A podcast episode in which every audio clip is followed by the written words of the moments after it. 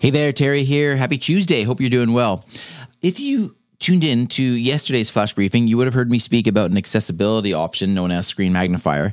And uh, by the way, you can always enable that option by saying Lexi turn on Screen Magnifier. Today, I want to tell you about a different accessibility option, which is another really fantastic one, I believe. And this is about turning on captions very cool because now, if you're not sure what Lexi said, you can actually read the caption on the screen. How do you do this? Very simply.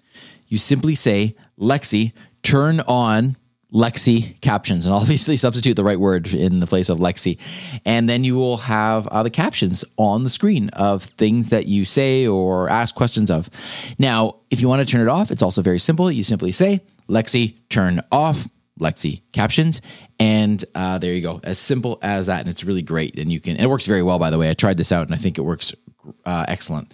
So um, there you go. Again, a reminder tomorrow is the voice den, the happy hour of voice. It is session 19. We've got four fantastic guests.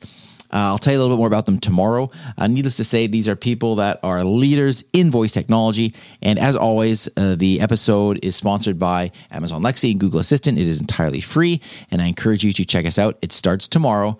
Uh, November 17th, Wednesday uh, at 5 p.m. Pacific. And you just go to thevoiceden.com for your free seat. All right, see you there, and I'll talk to you tomorrow.